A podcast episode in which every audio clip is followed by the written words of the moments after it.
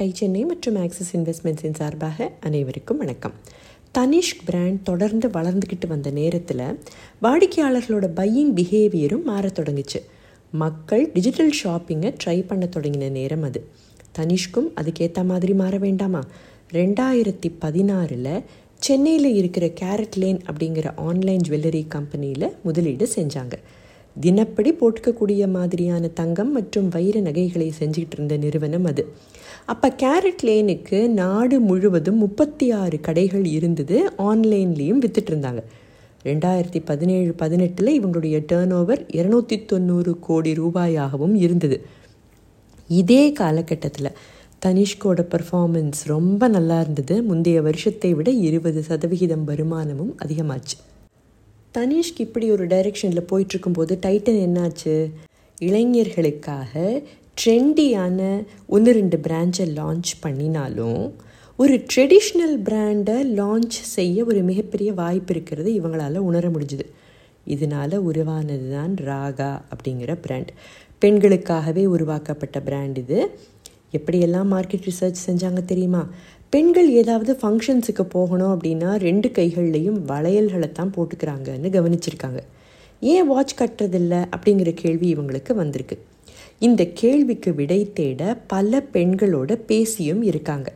Watch நகை மாதிரி இருந்தால் தான் ஃபங்க்ஷன்ஸுக்கெல்லாம் கட்ட முடியும் அப்படின்னு அவங்களும் சொல்ல அதுக்கேற்ற மாதிரி டிசைன் டெவலப்மெண்ட்டில் கவனம் செலுத்த தொடங்கியிருக்காங்க டைட்டன் ஃபாஸ்ட் ட்ராக்குக்கு ஒரு சில வருஷங்களுக்கு முன்னால் ஒரு வாட்ச் பிராண்டை லான்ச் செஞ்சுருந்தாலும் தனிஷ்க் மேலே கவனம் அதிகமாக இருந்ததால் இந்த பிராண்டை பற்றி டைட்டனால் அதிகம் யோசிக்க முடியல.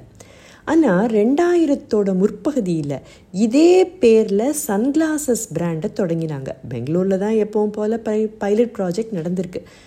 பெரிய பெரிய கடைகளில் இதை விற்க தொடங்கியிருக்காங்க. இதிலிருந்து கற்றுக்கிட்ட பாடங்களை வச்சு அடுத்து மும்பையில் தொடங்க முடிவு செஞ்சு அதுக்கு ஒரு பிஸ்னஸ் பிளானையும் போட்டாங்க. எப்போ லான்ச் பண்ணினாங்க தெரியுமா? மும்பையில் மான்சூன் கொட்டோ கொட்டுன்னு மழை கொட்டும் பாருங்கள் அப்போ விற்பனையை தொடங்கியிருக்காங்க. அந்த நேரத்தில் யாராவது சன்கிளாஸஸை வாங்க வருவாங்களா? தவறை உணர்ந்து அடுத்தது என்ன செய்யலான்னு யோசிக்க தொடங்கினாங்க. சாம்சங் அவங்க கஸ்டமர்ஸுக்கு தீபாவளி கிஃப்டாக எதையாவது புதுசாக கொடுக்க விரும்பினாங்க அப்படின்னு தெரிய வந்ததும் அங்கே போய் பேசி பிட்ச் பண்ணி ஒன்றரை லட்சம் கண்ணாடிகளை விற்கிறதுக்கு ஆர்டரையும் வாங்கிட்டு வந்துட்டாங்க டைட்டன். செய்கிறது சுலபமாக இருக்கலை அப்படின்னாலும் பிஸ்னஸ்னாலே சேலஞ்சஸை ஃபேஸ் பண்ணுறது தானே.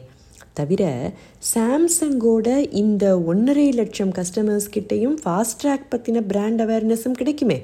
இல்லையா? விடுவாங்களா டைட்டன்? முதல்ல ஆர்டர் கொடுத்தது என்னவோ ஒன்றரை லட்சம் கண்ணாடிகளுக்கு தான் ஆனால் கடைசியில் வாங்கினது ரெண்டு லட்சத்தி நாற்பதாயிரம் கண்ணாடிகள். இந்த ஆர்டர் கிடச்சிருக்கல அப்படின்னா ஃபாஸ்ட் ட்ராக் பிராண்டு நிச்சயமாக மூடக்கூடிய நிலையில் தான் இருந்திருக்கு. இந்த சம்பவத்துக்கு அப்புறமா ஃபாஸ்ட் ட்ராக்குக்கு நிறைய ப்ரமோஷன் நடக்கணும்னு தீர்மானம் பண்ணி ஒரு பிரபலமான பிராண்ட் அம்பாசிடரையும் தேர்வு செஞ்சாங்க.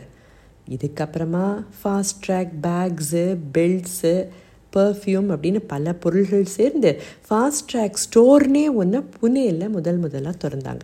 எக்கச்சக்க விளம்பரங்கள் சூப்பர் சக்ஸஸ் ஆச்சு இந்த ஸ்டோர் ஹெல்மெட்டு கூட விற்க தொடங்கினாங்கன்னா பாருங்கள் டிஜிட்டல் மார்க்கெட்டிங்கில் இந்தியாவில் தொடங்கின காலகட்டம் அது. அப்போது முதன் முதலாக இதில் இறங்கினது ஃபாஸ்ட் ட்ராக் பிராண்டு தான்.